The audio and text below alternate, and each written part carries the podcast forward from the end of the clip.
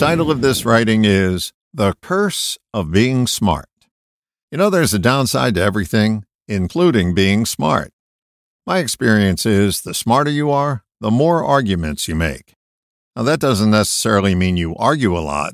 It means you're capable of making more arguments than those less brilliant. The less brilliant amongst us tend to make the same arguments over and over again, whereas the real smart folks can produce a plethora of points of view. Smart or not, we all seem to have the ability to argue for our limitations. The smart person just has more positions from which to defend themselves. Therein lies the rub. I was talking with my niece a few years ago and found myself spontaneously saying, I find that smarter people are harder to reach.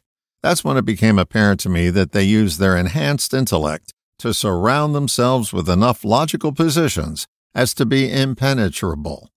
It reminded me of a powerful line I read in a Daniel Quinn book called Ishmael.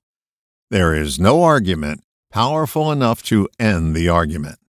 A more accurate statement on my part would have been smarter people are harder to reach logically. They have too many defenses and rebuttals for logic to be effective. The way for arguments to cease is to have no arguments. A smart person is brilliant enough to argue all sides of the argument and can take up all of their intellectual real estate with making arguments, leaving no room for solutions. The way to stop arguing with yourself is to notice that you are arguing. When you notice more, the arguments become less and less. You're creating a space for an answer that will solve your dilemma. Smart people are used to leaning on their intellect to solve everything. When it comes to changing their life, they're leaning in the wrong direction.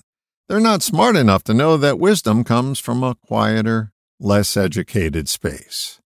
And the Bible reminds us consider the lilies of the field, how they grow, they neither toil nor spin.